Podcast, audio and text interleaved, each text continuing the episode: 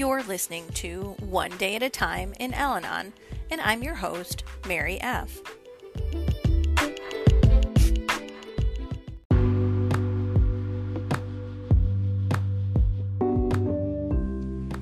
Hi, friends. I know that my level of consistency over the last few months has been less than ideal for those of you who listen regularly, and thank you to those of you who listen regularly.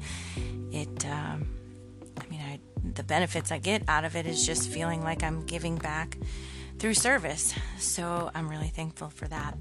And I'm going to go off script a little bit, and we're going to read Hope for Today, December 14th, page 349. When I feel my serenity being crowded out by fear and anxiety, I break down the serenity prayer in a clear and precise way that cuts through the deluge of my shortcomings. First, I broaden my acceptance to include everything exactly as it is, not only the things I cannot change. I look at my entire life through the lens of gratitude, trusting that everything is unfolding exactly as it should unpacking e- even some of just those first three or four sentences of this reading, um, which actually, by the time you're listening to this, would be yesterday's reading. Um, hey, at least I'm consistent about being inconsistent, right? that counts for something. Um, but it, it's, I have this dog eared in my book, and I've had this book for probably since it came out. Um, my mom gave me this book back in maybe, I don't know, 2003, um, which was not long after I think this book came out in 2002. So hard to believe it's been 20 years that the pages in this teeny tiny little book full of so much wisdom and knowledge written by other folks around the world um, has been there that long. So I actually had to, um, speaking of my mom, which I think I can because based on anonymity, she's not very technically savvy, so she's probably not going to hear this. But, um, so obviously, you know, she gave me this book. She's in the program, but you know, we had a family situation happen a couple of weeks ago. Something really serious happened to my niece, and um, my, you know, my mom and my niece live basically in the same hometown where we all grew up. And, you know, situations where, I don't know, tension is high, anxiety is high, everyone deals with it differently, you know.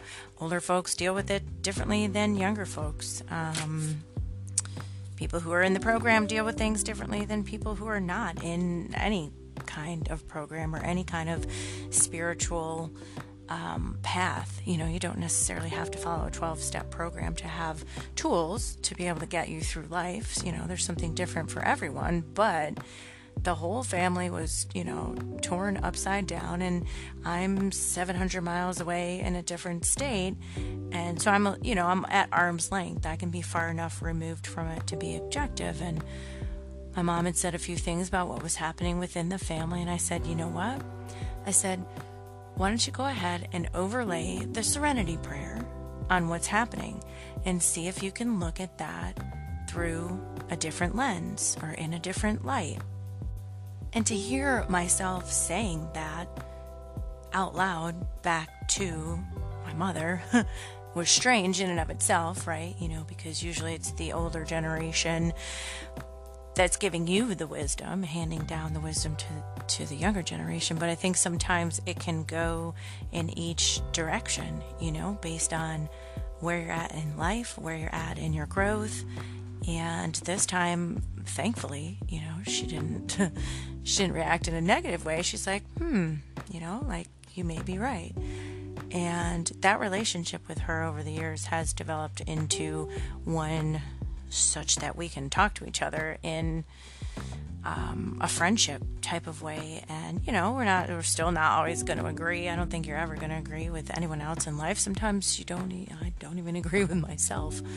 Um, but I felt like that was was some good growth and all those little reminders that we get from time to time, knowing that the program works, and you're like, oh, hey, that did sink in. I did use that tool. I, I can do this. I can be successful, you know? And those little um, aha moments and steps of being able to just take a second and go, wow, I can do this. I did this. It feels good, right? Now, I was obviously just as much telling her, you know, what tools to use as looking at myself in the mirror and telling myself, of course, you know, I wasn't trying to do it in a bossy way, but to be able to have those answers for someone and say, hey, you know what? Try this. This worked for me. Maybe it will work for you. It felt kind of good. Now, I don't know the outcome of that. I know the outcome of the situation because things are still um, heated from that particular side of the family, but um, you know, whether or not she did, I, I don't know. We haven't really talked about it um, since to see if it worked. I'm kind of curious to ask her to see if it did, but you know, I don't know how what lines that crosses from um, you know your own personal program standpoint. But it'd be interesting to see how it worked for her. So, further on, it says, Asking God for courage to change the things I can is dangerous for me at times. If I'm not careful, I overwhelm myself with all the various things I could change and become paralyzed by inaction. It helps to pray for knowledge of exactly what God wants me to change at any given moment. True, right? Very true. The writer here um, I think the writer here speaks for a lot of us, right? We can become um, paralyzed by inaction. We can are inaction to take action because there's so many different outcomes, and by nature we want to control the outcome. We want the perfect outcome. And I know from experience that will never happen because usually my way is not the right way. And if I can get out of the way long enough to let my higher power do the work, it takes so much pressure off my shoulders that I am not responsible and I am not in charge of how a situation turns out. I can only make the next best decision and go from there. So, courage to change the things I can. Um, the writer goes on to say, asking for wisdom to know the difference can provoke my perfectionism. I yearn to know exactly what God wants me to change. I don't want to make any mistakes. Who can relate to that, right? I can. Absolutely. Just have to remind ourselves, you know, remind myself it's in God's hands, it's in my higher power's hands. I can do the best that I can with the information that I have at the time. And the outcome is what it is. And I know it's easier said than done, right? You can sit here and listen to me and go, yeah, but you don't know my situation. My situation is this, you know, my loved one is in rehab or in jail or, you know, any number of different things, living on the street, doesn't have a home, lost their job, lost their car. Everything's a mess. Yeah, I know. I've been there. We've all been there in some form or fashion, which is why we're here, because we've been there. Um, but thankfully, we can make choices, right?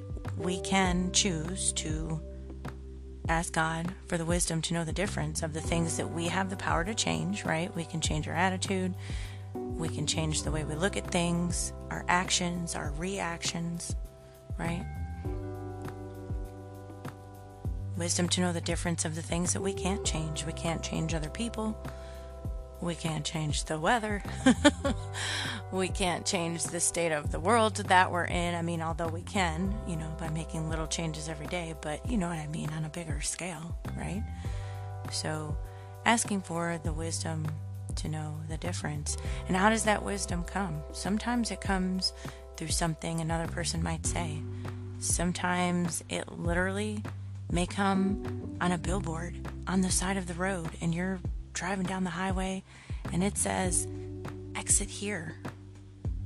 And for whatever your situation is that you're going through, that tiny little phrase spoke to you and that was your answer.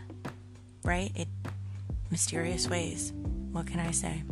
But if you're open to that and quiet long enough to hear and see you know, quiet your mind, right? Prayer and meditation long enough to be able to hear and see those answers, they'll come. They're not going to come in my timing. Of course not, right? That's what we've been talking about. But the answers will come. Thought for the day How deeply and broadly do I apply the serenity prayer to my life? Well, that, friends, could be a topic for a whole entire another, like, hour long podcast, uh, which maybe we'll do one day. Maybe eventually this will develop into having guests, talking with you guys, having people call in and have a meeting in a box. I don't know. Uh, the wisdom to know the difference, right? asking, I've been asking God what's next for this, and I think I have my answer. Um, so we'll see where where 2023 takes us. But I just wanted to share that December 14th with you all, and um, let it begin with me, right? When anyone anywhere reaches out for help, let the hand of Al Anon and Alateen always be there, and let it begin with me.